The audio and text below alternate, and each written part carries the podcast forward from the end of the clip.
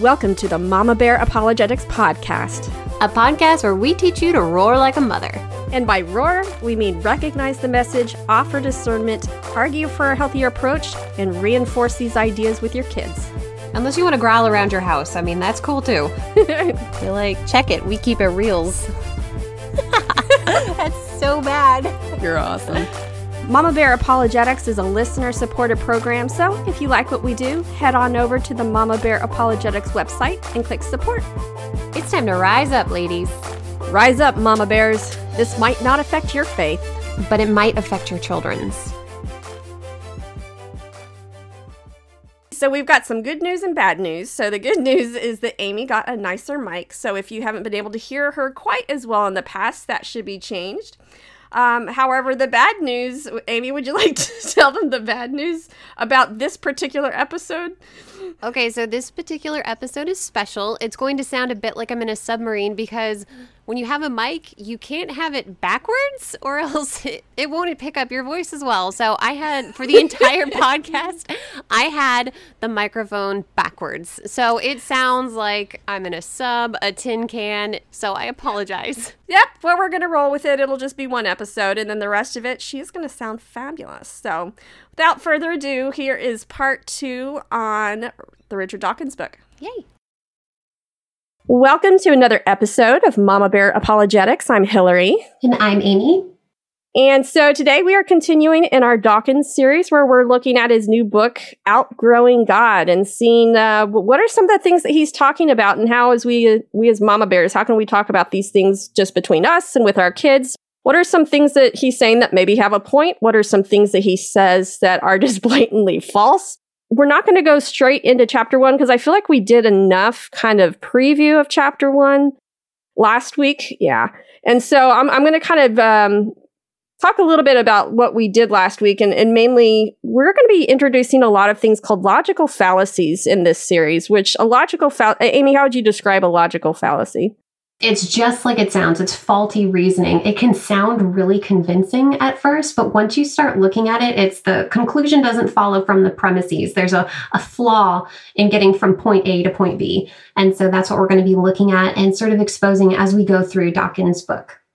Yep. So one of the big ones that I want to discuss is the steamroller tactic, which I wrote. If you go onto the Mama Bear Apologetics blog, you'll see kind of my review of Dawkins' book, and it's uh, how Dawkins outgrowing God is capitalizing on our culture's inability to think well. It's just because I think people are hearing all these, I'll, I'll put arguments and kind of scare quotes because a lot of them are just statements, not arguments. But one of the tactics that he uses is something called the steamroller tactic. And this is something that's usually referred to in formal debates. It's actually considered, I think, a formal debate fallacy where you list too much. And some people like to, you know, say, oh, it's where you have so much evidence the person can't begin to refute it. Eh, it's that's kind of what we're talking about. It's more like you present so much. It's either evidence or it's just statements that sound like evidence. So it's not always even presenting evidence. It's just stating your opinion about so many different areas that the person can't even begin to address all of them. We are absolutely seeing that happen in this book because as you and I were sitting here preparing, it's like every five minutes we're like, well, that could be its own podcast. Well, that could be its own podcast. So we are going to do our best to address kind of all these, I don't know, what would you call them, like rabbit trails?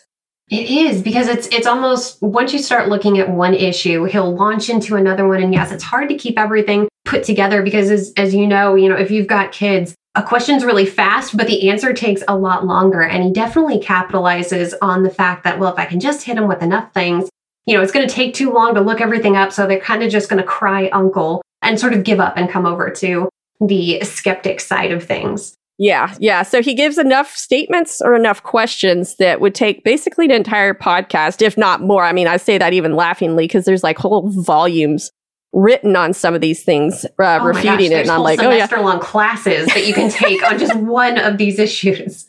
I know. I'm like, yeah, we can do it in a podcast. That sounds kind of full of ourselves, but it at minimum it would take a whole podcast to to address them. So we're going to try to just at least get to the point where you can understand we don't have to give all the evidence for why some of these statements are false but if it, we can at least give one or two to where you're like nah that's that's not true. It's like even if this, these one or two things are the only evidence we have, at least we can't believe his statement. So I think you know sometimes being overloaded with all the different ways to refute something feels just extra burden on your shoulders. It's like, oh, goody, there's more things I'm supposed to memorize And between what my burpees and soccer practice. Like, that's just not realistic a lot of times. And that's the whole purpose of the steamroller tactic. It's just to it's just to overwhelm you. So yeah, we're not going to be able to hit on everything, but we're going to pick out a few things and you know give sort of a flyover of them. Yeah, and so we'll try not to overwhelm you as well. But so we're not going to go super deep into chapter one because I think we kind of touched it enough during the intro podcast. So I'll just give kind of a brief summary. The main points that he had is because there are a lot of gods, we can't possibly know which one is true. That would be, I would, would you say that's kind of like a crux of his argument in chapter one? Yeah, that was a main focus on it. The the purpose of chapter one, it seemed to be is let me just infuse as much doubt as possible.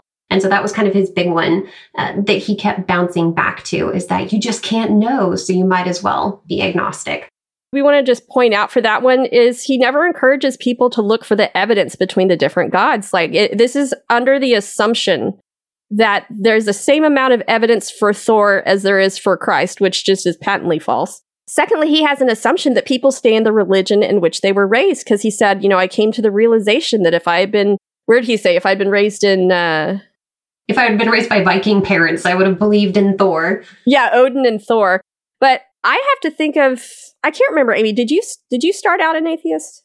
No, well, I we didn't really go to church a whole lot. I had kind of I had accepted Christ for a little bit, you know, and then in my teen years I went through a whole Wiccan phase and then about a year later I came back. So it's one of those to where we didn't really have a huge religious upbringing as a kid. I ended up coming to faith for a time, falling away for a time, and then ended up going back. But it wasn't really a it wasn't really because I was raised in it. It was more of investigating, and God just kept pecking at the back of my head, so to speak. and so it's one of those to where it wasn't really a nurture thing, it was more of an investigative. So I guess that when you, I do know plenty of people. There's a, a girl who's, I think her mother in law is going to my Bible study right now, and she was in one of the other classes that John and I used to teach. But she she grew up atheist and and didn't become a Christian until she was much later. And we have actually a lot of apologists who have this same story. The pastor I had growing up had this story. J. Warner Wallace is like a second generation atheist until he started deciding, hey, I'm going to look, I'm going to read these New Testament documents and see how dumb they are. And then he's like, oh, wow, these really seem, these fit the criteria for eyewitness testimony, which he would know because he's a, also a second case or second generation cold case detective. Then you have Lee Strobel, who was very resistant to Christianity. You have C.S. Lewis, who describes himself as the most reluctant convert who ever was.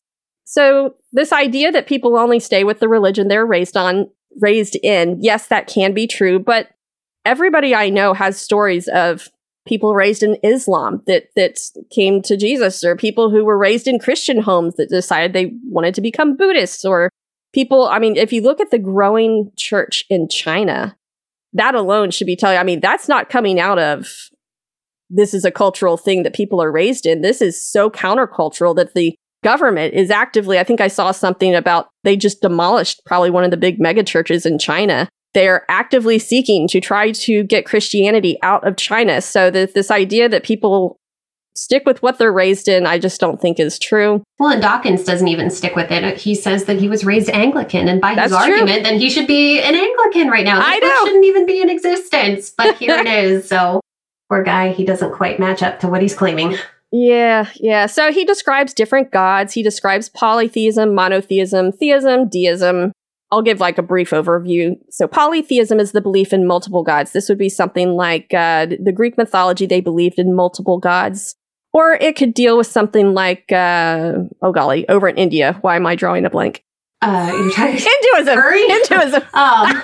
uh, that's okay. Yes. No. Oh, you're talking about uh, Krishna. Uh, yeah, but well, just Hinduism in general is is very polytheistic. Lots of multiple gods. Then we've got monotheism, the idea of one god, which that would be the Abrahamic religions. That would be Christianity. Actually, it's kind of odd. We've got the Abrahamic religions and Zoroastrianism, I think are the monotheistic ones, saying that there's one God, although Muslims claim that Christians are polytheistic because of the Trinity. which he actually goes into in this chapter. And he obviously doesn't understand what the Trinity is. And so he just kind of dismisses it as, ah, they're just trying to shoehorn polytheism into monotheism. And it's like, you know what? If you don't understand it, just say you don't understand it.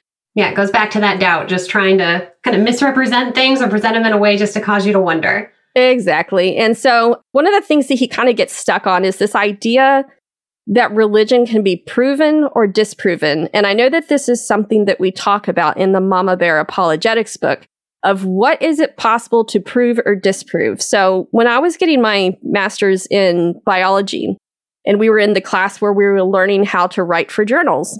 One of the things that they said is never use the word prove or disprove. You always use the word support or this implies or you know it's it was always a much softer sell because you really can't prove anything outside of math and logic. And there's even some some old uh, philosophers that would disagree with that. But math and logic, those are like the things that you can prove and everything else is just supported by evidence. So already he's kind of setting us up for this impossible standard of that something has to be proven and it has to be proven by the scientific method. And if it's not proven by the scientific method, or as we see in chapter two, archaeology, then I can't believe it. That's really interesting because with him coming from a scientific background, you would think that he would be more inclined to use the more support, that sort of thing. But he is very staunch in the fact that it has to be proven or disproven. That's really interesting. Yeah. And so I, I think it's that kind of fundamentalist thinking that people think of the word fundamentalist and they immediately put that into a religious category. But this dogma, this dogmatic personality can really appear anywhere, even within atheism, to where they're even kind of doing bad science because they don't understand the concept of, no, we can't prove this. We can only support this with evidence. And there's, there's kind of a difference between there.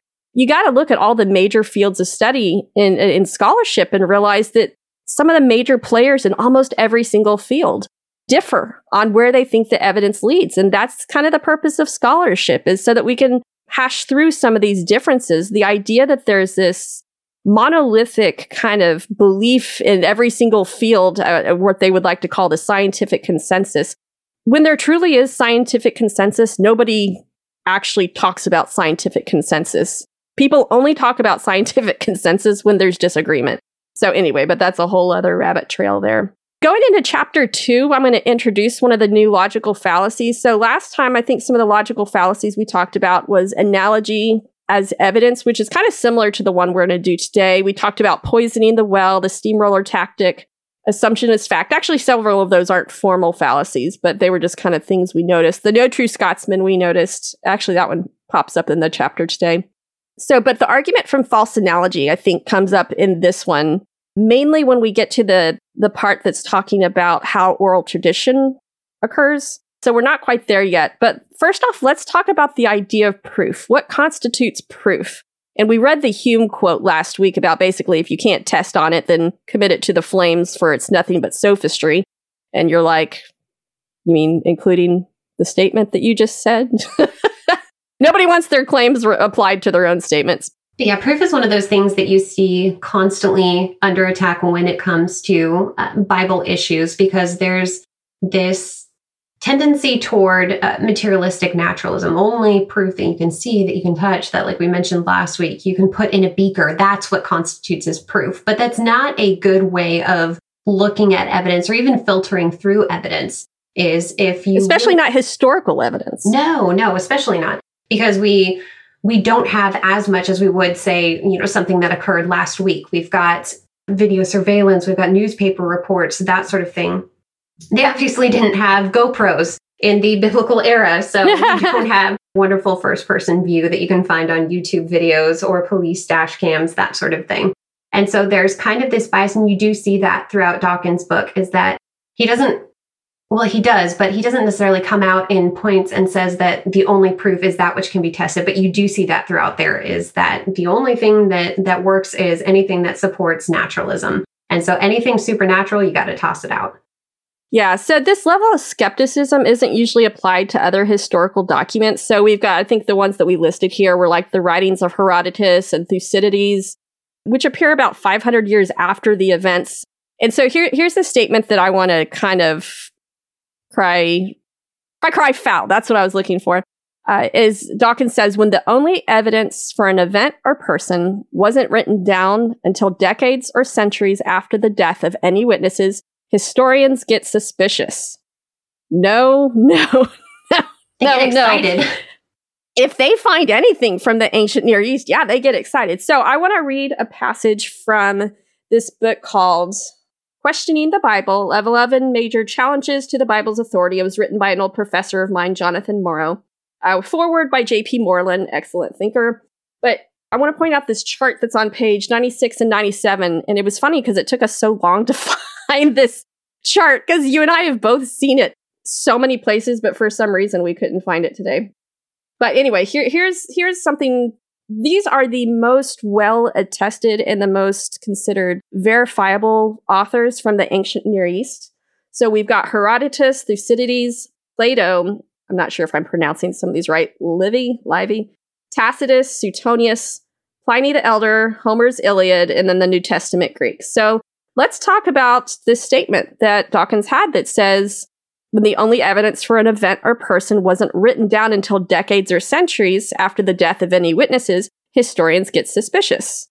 Okay, so let's let's look at some of the and these aren't just random groups that I'm talking about here from the ancient Near East. These are the most well attested. These are like second place to the Bible, which we're about to see. So let's let's take the most uh, well rec- who's the most well recognized one on that list? Would you say that Oh, every gosh, single I would- like Homer's Iliad. I mean, that one just sticks out. Like everybody has to read that in high school, so I think they're all acquainted with it. I was going to say Plato just because like every single philosophy student like Oh, I mean it's even it's even integrated into our language of talking about platonic this and platonic that.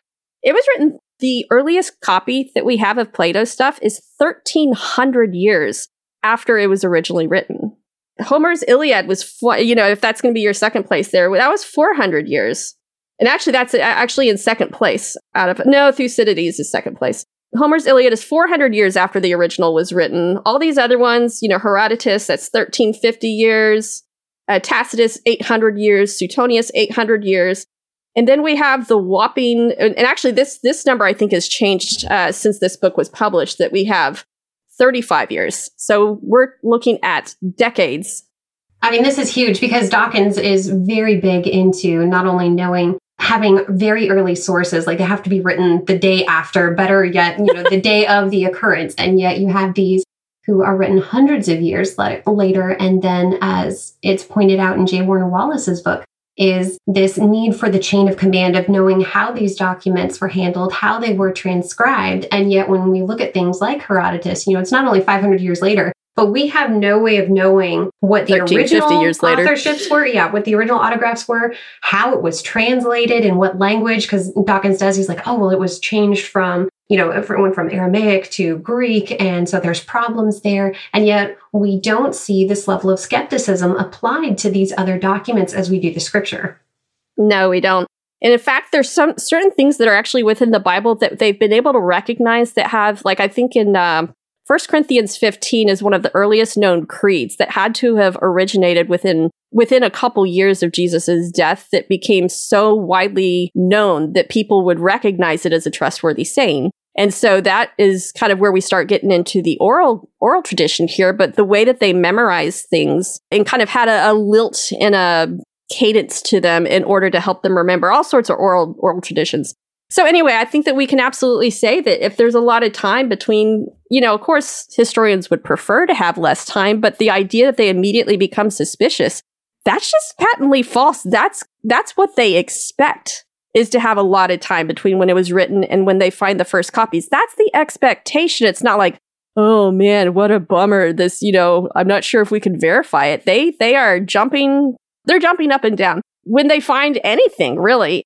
So another thing I would just mention on that is is they also compare the number of ancient manuscripts. So let's go through some of these. Herodotus, they have 109, Thucydides 95, Plato 219, Livy 150, Tacitus 31, Suetonius 300, Pliny the Elder 350, Homer's Iliad 2300. That one's like the most, you know, the biggest one. And then again, this book, I'm not sure what the let me see what the it was written 2014. We've gotten even more than this. The New Testament, and this is just in the Greek, 5,756. the idea that the evidence for the Bible is just kind of hanging on by a thread, it's like, eh, have you really looked at this? And I don't think he is. So, another assumption that Dawkins has is that if there isn't any archaeological evidence, then it didn't happen, which every time I, I hear that or, or, read that in his book, it just kind of makes me laugh. I think of Homer Simpson, who, for one episode, he just closes his eyes as he's barreling down the road, chanting, If I can't see it, it's not illegal. and uh, this, it's just not how archaeology is done. There are a lot of things that we have that don't, that have not been archaeologically verified yet. And some things that we just now have discoveries for. So it's not like these things suddenly popped into existence whenever a seal or a fossil has been discovered. It's been around there. So it's just, it's too high of a skeptical standard to have.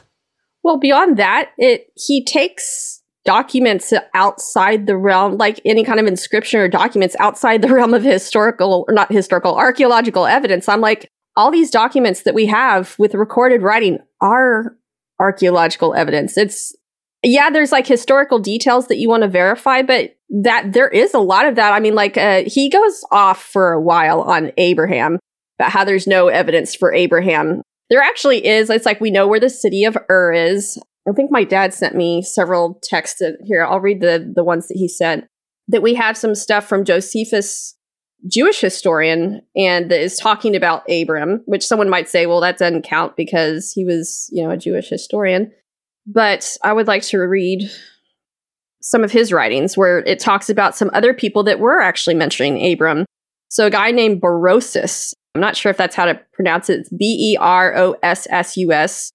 It says mentions our father Abram without naming him when he says, In the tenth generation after the flood, there was among the Chaldeans a man righteous and great and skillful in the celestial sciences. So, you know, I could agree, you know, really that could have been anyone.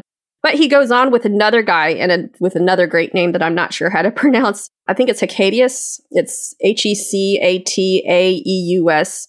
It says Hecataeus does more than barely mention him, for he composed and left behind him a book concerning him.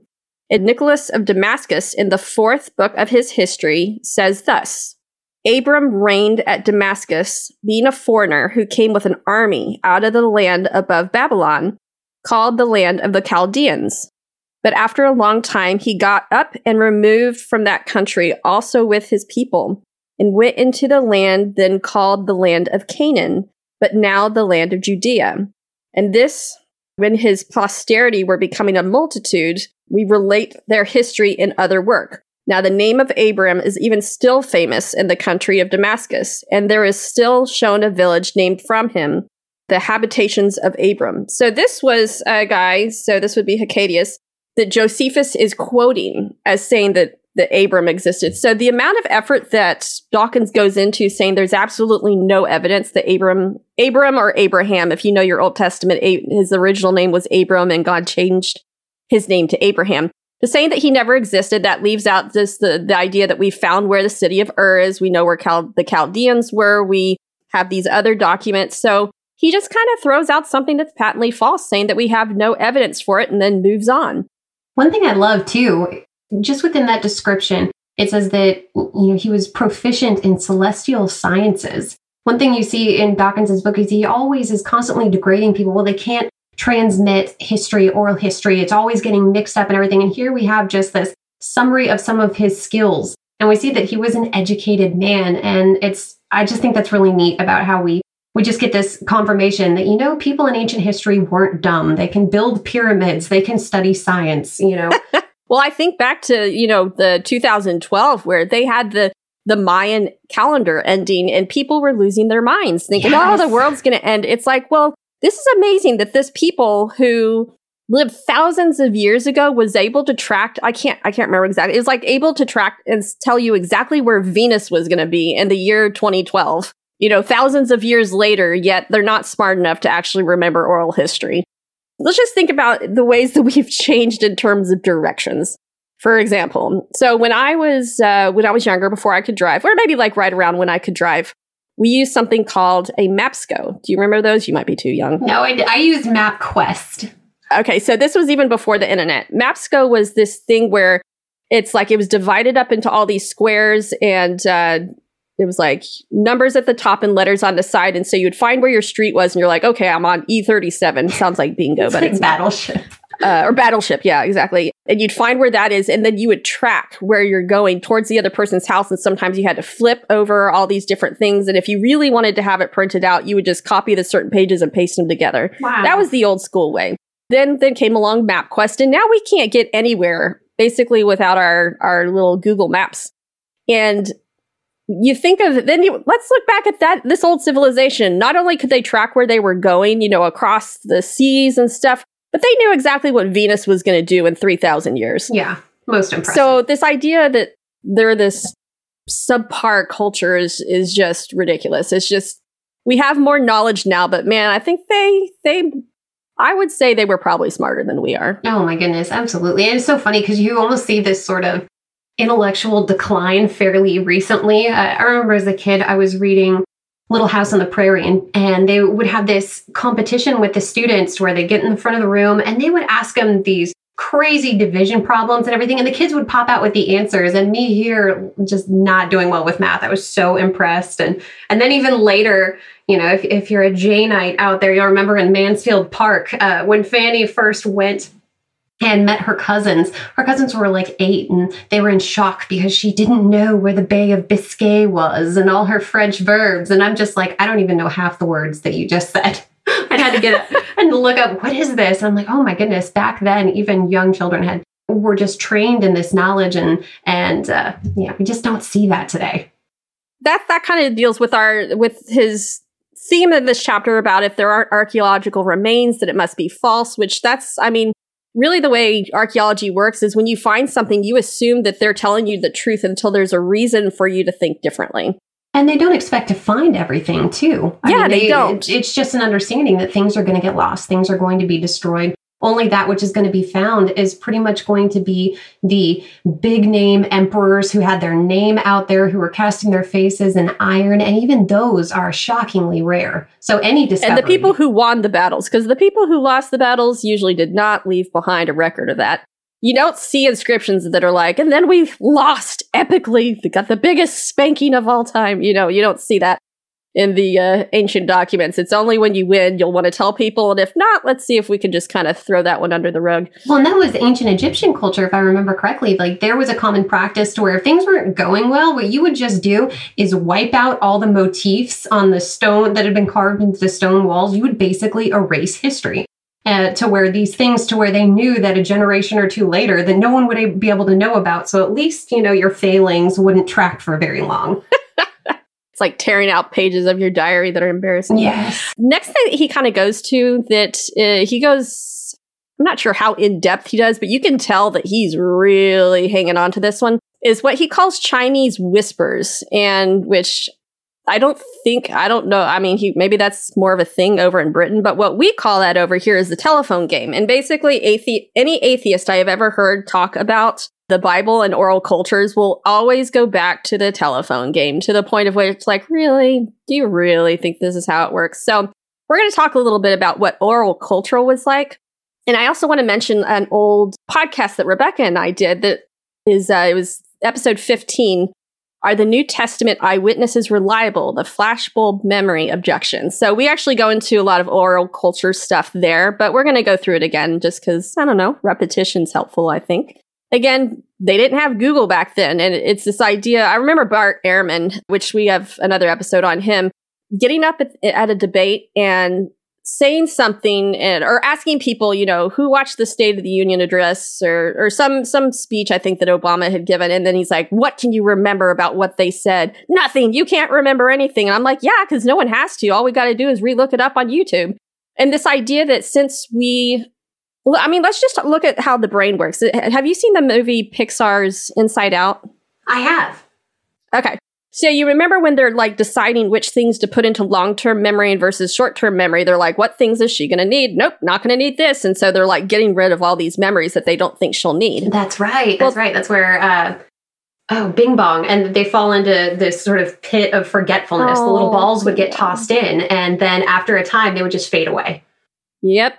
And so this idea that if uh, if you don't use it, you lose it. So I mean, can we please all acknowledge the fact that we don't have to remember almost anything. Like it's so embarrassing all the interviews I do where I quote a verse and I'm like, yeah, I don't know where that is. It's because I don't need to remember.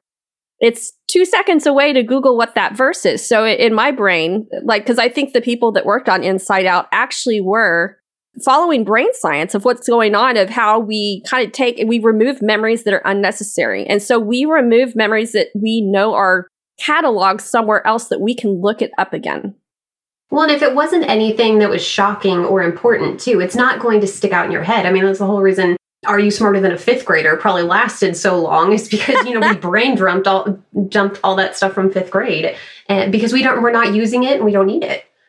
Yeah, the, the fifth graders are like, I've got a test next week on this. This is still highly pertinent information for me. So anyway, so this that that's probably one of the big things problems with the telephone, or I mean, with the idea of oral culture is this idea that the brains that we have now are the same as the brains that they had then, and the way that our brains work now that we prioritize the same information.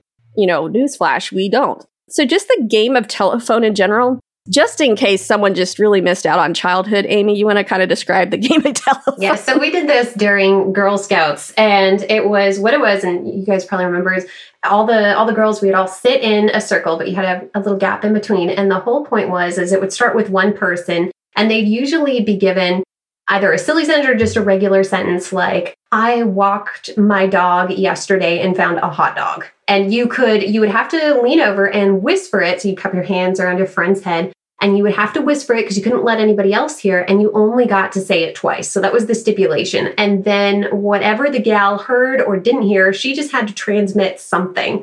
And I remember so many times the girls looking back at the other one going, What? What? And then she'd say it a second time. Then she'd give her this bewildered look and then be like, Okay, let me just schlepped something wrong to the next person. And then, of course, by the time it got to the end, it was something absolutely crazy. Or if you were like me, there was that guy, Jim Childs, in our class, they would just change it to something radical just to mess everybody up. But I would like to point out the difference with that. Even if he did that at the end when they say what was said, you could go back and everybody could say what it was that they transmitted, and everybody could be like, okay, yeah, it was Jim that just totally jacked this one up because we were learning in community. And this idea of communal learning, we go really into that in the podcast that I mentioned about the flashbulb memory, is that these memories aren't being memorized and passed on in isolation like it is in, in the telephone game where it's just one person, you whispered, you get two chances, and if you don't know, too bad, so sad.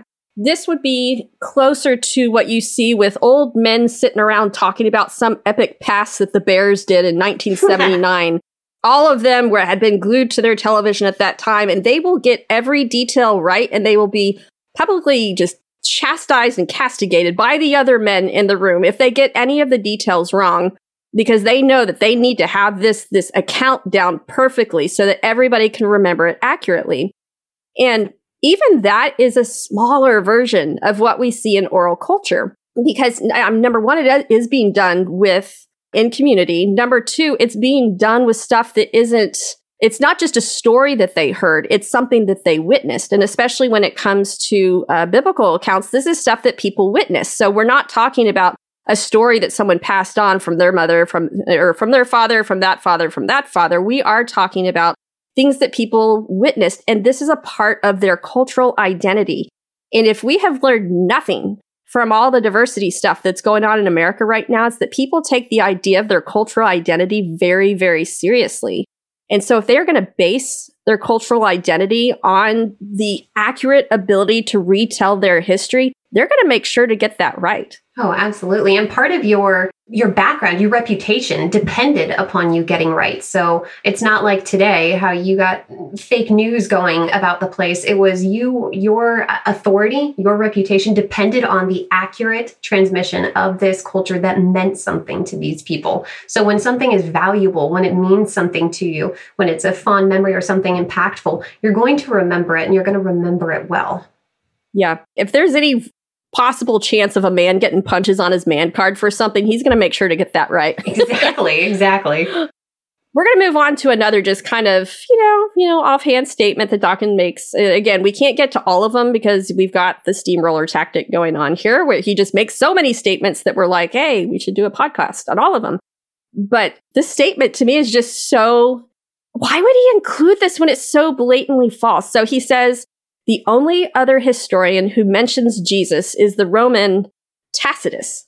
So he's literally saying the only other one who mentions Jesus is the Roman Tacitus. So we've got this series of books that started out in 1972, and luckily I've got the 1972 version. So this isn't this isn't even new information. This is, I think, 47 years old worth of information that would have been easy to um, to dispute this. So let's talk about just a few that are in here. Cornelius Tacitus, that is the first one that they mention. Lucian of Samosata, and he's a satirist, so this would be like the uh, the Babylon Bee back then.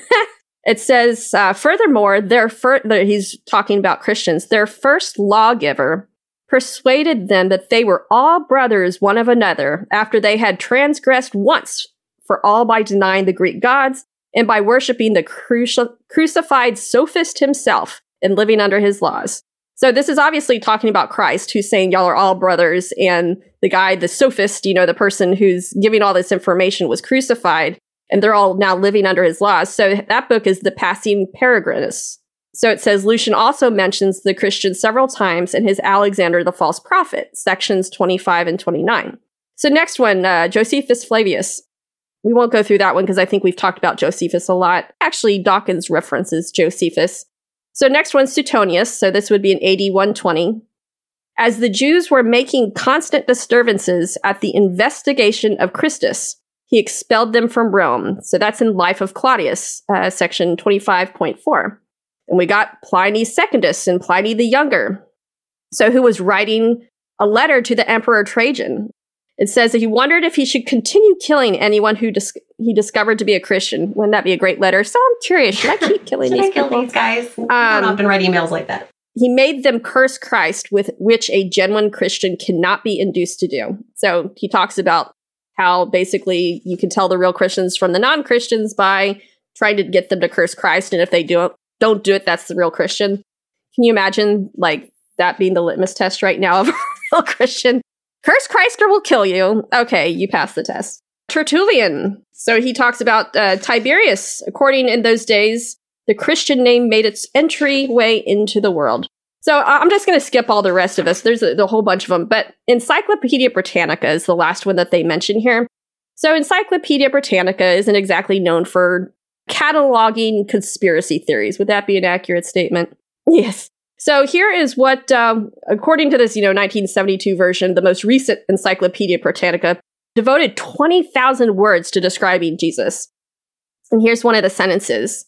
These independent accounts prove that in ancient times, even the opponents of Christianity never doubted the historicity of Jesus, which was disputed for the first time and on inadequate grounds by several authors in the end of the 18th, during the 19th, and at the beginning of the 20th centuries. So the statement by Dawkins that the only other historian who mentions Jesus is Roman Tacitus, it's like it really doesn't take long to figure out that that is just a patently false statement. Another patently false statement. No one has the faintest idea who wrote the Gospels. No serious scholar today thinks the Gospels were written by eyewitnesses. You know, except for William Cla- William Lane Craig, he's one of the top 50 living philosophers in the world. Michael Licona, Daniel Wallace of the Center for New Testament Manuscripts, N.T. Wright, Norman Geisler. And if we really want to look into this, there's a, there's a book that I think every mama bear needs to have in her in her possession, which is Cold Case Christianity, which literally tracks the chain of evidence all the way from Jesus' life to what we have today. So there is at no point when we didn't know who was responsible for the evidence and where they got their information from. And this isn't the telephone game. This is, you know, each time they're doing this, it's being second guessed by other people around them who have also received this information independently. Well, and you really see too his sort of viewpoints on what qualifies a, a legitimate scholar. Per his definition, it's it's anyone that denies Jesus. So you only ah, count yes. as a scholar as long as you are on this side. And that's just not the case. So that's that's that no true Scotsman fallacy creeping in. Thank there. you. I was just about to ask, what fallacy is that? That's, that's the no true Scotsman fallacy. And as a Scottish person, I'm offended. So Hey, me too. I'm Scottish. Oh, yay. We can both be offended. So, I mean, he just keeps going into different things. Uh, so, uh, one one last point that I would like to point out, and um, well, two last points. Uh, number one, the Dead Sea Scrolls, which I had the privilege of being in Israel just a couple weeks ago and seeing the caves that they discovered the, De- the Dead Sea Scrolls in. What we have in our current Old Testaments now, I think they have pieces of everything except for Esther. I think that's what I read.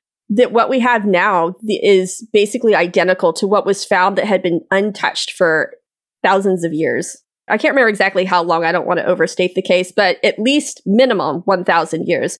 There's a lot of time for things to change there. And if we're going on the telephone game, you know, a thousand years is a long time for things to change.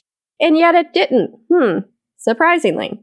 And then the thing that you and I wanted to do like a whole podcast on is the Masoretes, who are the ones that are doing the scribes. If you look, in fact, I'm going to recommend this book here. Recommending lots of books today. Man, my desk is just junked up right now with us doing all this research. But there's a book called the Journey from Texts to Translations by Paul D. Wegner. And this, if you're really curious about not only how the canon came about, but how people actually transcribe scripture from one state to, or from one, one copy to another, it goes really in depth. Do you have any thoughts on that? Of oh, like yeah, how- they were meticulous. I mean, it wasn't one of these things to where, okay, you know, I'm just going to write something off the top of my head, what I remember.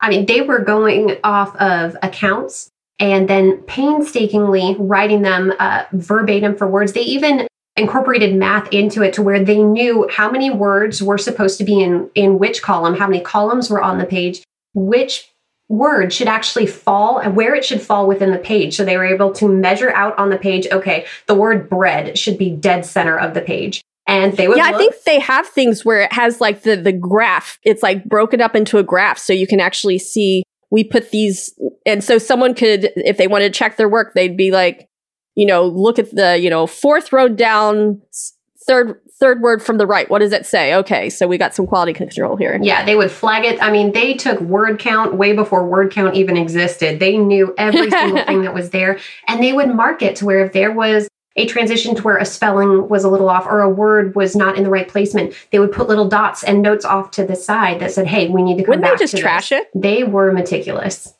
I thought they just trashed it a lot of the times. They like if you made a mistake, you just had to trash it, and you weren't allowed to. A lot of times, you weren't allowed to erase because it was the word of God. But I mean, sometimes they did. You can't have that level all the time. But for the most parts, the scribes were very well educated and they were very meticulous. I'm trying to compare that to a job now, this would be kind of like our accountants now who are so meticulous for every single line and, and dot and everything. You have to get everything perfect in order for the accounts to match up. And that's basically how that was the process that they went through. Well, and Wallace referenced that too with the records keeping department within the police department because they would have to transcribe these interviews and things and then keep them on file for 30, 40, 50 years. And he references in Cold Case Christianity about how he would get the files and then he would go talk to the detective who may have actually been on the case 20, 30 years ago and compare it to the original notes that had been taken to the ones that he recently had copied. And just to compare for authenticity. So even now, we still have that to some degree. Yeah, we have this process that goes on in, in investigation, which is why I love this book because it's written by a guy that that was his job for 30 years. So if there's anyone who knows what constitutes evidence, how evidence is put together, when you can tell if someone's lying, when you can tell if something was fabricated, and when something was just legitimate eyewitness differences, that's the guy that would know how to do that. That's the legitimate authority that you can listen to, which I think previous podcast we talked a little bit about the the fallacy of appeal to authority. Yeah, where it's uh, you're appealing to a false authority, but he J. Warner Wallace would be a very legit authority in this case when it comes to evidence, which is why I recommend everybody having that book. So, so that's kind of what we have for chapters. We we gave like a little brief on chapter one, and then we went through chapters two and three of the Dawkins book. So, just quick recap. You know, he said there's uh, a lot of gods, so we can't possibly know which one is true. We talked about what constitutes proof that uh, you, you have things that support, but not you can't prove anything. We have his statements about how skeptical historians get if there's too much of a time gap in between. And we, we read about some of the most common ancient Near East documents and how that's just not the case. The assumption about if there aren't archaeological remains that that's false and the fact that he's denying all written documents as archaeological evidence, which it is. And then the myriad of problems that come with this idea of the telephone game, that it just doesn't work, as well as a couple of statements that we were able to prove in like five seconds. These are just flat out false statements. And it's not new information. It's not new research. This is stuff that's been around for 40, 50 years, if not longer. And he is just choosing to willingly not look at any of this evidence and pretend it's not there. So he's kind of, you know, ruining any kind of credibility that he would have as a serious scholar, which in the blog that I did is I don't think he's aiming this for scholars. I think he knows that scholars are going to pick this apart. He's aiming it for people who won't take the time to look at it deeper. Yeah. He's looking so, for the easy targets. Yeah. So I hope just you as moms, uh, I know that this was a lot of information. You might need to listen to this one a couple times. But if you can just, it's like if someone makes an absolute statement, all you need is one piece of evidence that really shows they're not looking at the evidence. There's a lot more than what we've listed here, but if you can just give one or two to one of your kids who's asking these questions, I think that that's a great start to say, well, at least we can say that his statement there is false and it's knowingly false. So why are we trusting the other things that he's saying? This this should raise the level. This this would not be the same thing as poisoning the well in the sense that we're saying, hey, you should doubt everything he says because I heard XYZ about him. It's saying you should doubt everything he says because look, we have just debunked all these different things that he said and found them to be patently false. That's actually a, leg- a legitimate time when you should be skeptical about what someone says is when you have just absolutely proven their statements to be completely oblivious of any and all evidence that have been out there for quite some time. Absolutely. And even taking the time to say, hey, let's grab a book or let's uh, pop open an app. Uh, all the major apologists have access to or have created these apps to where you can put in a question and it brings up resources. I think one of the best ways that we can help our kids too is teaching our kids how to research and how to dig in. We're in such a culture that's a fast food culture. We want it now. And if we can't have it now, then we either toss it aside or we don't want anything to do with it. And it's great if your kids can see you struggle and dig into books. There have been times where my kids have come home from school and I've got books all over the table and they're like, mommy, what are you doing? you know? She's like in beast mode right now. I know i know. And just funny because my husband will come in and he'll be like so we're going out to eat for dinner? It's like yeah sorry i can't put plates out right now. But it's great for them to see you put forth that effort because then they see not only is this worth it but that there's answers out there because like we saw with hillsong guy and here is there's these claims that there isn't information and there is there's a wealth of it and if we can show our kids that you know it's worth the effort to put in there we're making them those fishers of men that jesus called mm. us to mm. make I love that. I love the idea that it's, it's making us fishers of men, that it really is part of uh, fulfilling the Great Commission of going and making disciples, because a disciple has got to be someone who is actually convinced that what they're studying is true you can't make a disciple unless the person actually thinks that what they're following is true. And so the more that we can do to say, hey, there's good reasons to believe this Christianity thing is true. It's not just because I get all the feels when I talk about it, because, uh, you know, as you know, we were praying before, I was not having all the feels today or yesterday or basically any time this weekend. There's all these times when I, I really think about just giving up because I'm like, is this worth it? All the work we put into Mama Bear, but at the same time, it is worth it because there are people out there who don't have the time to research. And I've, you know, I've at least got that, even though it kind of bums me out sometimes, just, you know, because I don't get to do as much face to face stuff. Anyway, that's totally beside the point. As a side note, I don't normally do this, but I just want to ask if you really like what we're doing. Everybody who works with Mama Bear Apologetics does it on a volunteer basis. And we would really appreciate just if you appreciate what we're doing, just going to the website and clicking donate and maybe making a monthly gift for the work that we do on this so that I can actually pay some of the people that are working here. That would be a wonderful gift for me to be able to give to them. So, anyways, Amy, would you like to close us out in prayer? Absolutely. Lord, we are thankful that we are able to gather not just in our rooms as we are recording this podcast, but we are gathering with men and women and kiddos all across the country and across the world. And we are so grateful that we live in a time and a place that we can do this. We pray, Lord, that as we are going through Dawkins's book, that we are offering encouragement that people are encouraged to know that yes, challenges are out there, but the way that we build up immunity, the way that we become stronger, that we become wiser is by taking on these challenges and going through studying doing the grunt work and digging through and worshiping you with with our minds. So we are called to to train up our children and that lamad that train is to train with the intention of putting into use of practice and that's what we're doing. We're not just filling up our minds for the sake of spouting off information at Sunday school to look wise and that sort of thing. We're, we're getting this information so that we can train our kids, our family members to be able to withstand these attacks, to think well. And Lord, we know that we are able to do that because you have given us wisdom. You have made us in your design, your image, Lord, so that we can worship you. And we are we are just grateful to be able to come together and to do that. We pray for these parents as they go on for the rest of their week, that you build them up, that you give them endurance and strength to get through the night of sniffles and cries and getting off to soccer practice and everything. It can feel sometimes to be a burden to where you you have to stop and you don't feel up to maybe studying and we just pray lord that these folks are encouraged enough to be able to devote extra time to pouring into their kids' spiritual lives because they are their kids' very first witness and father we just ask to be a good one in your holy name amen amen this has been a mama bear apologetics recording to learn more about Mama Bear Apologetics, please visit us on the web at www.mamabearapologetics.com. We hope you learned a little more about how to sift through ideas, accept the good, reject the bad, and now you can go teach your kids to do the same. Do you have any questions?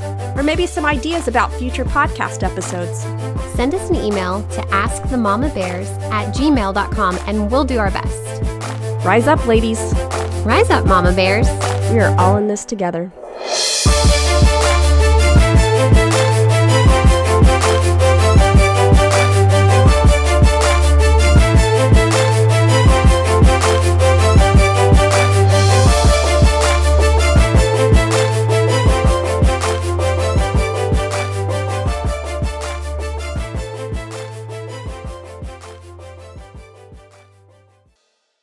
Feel like it was Oops, now my microphone's backwards. okay.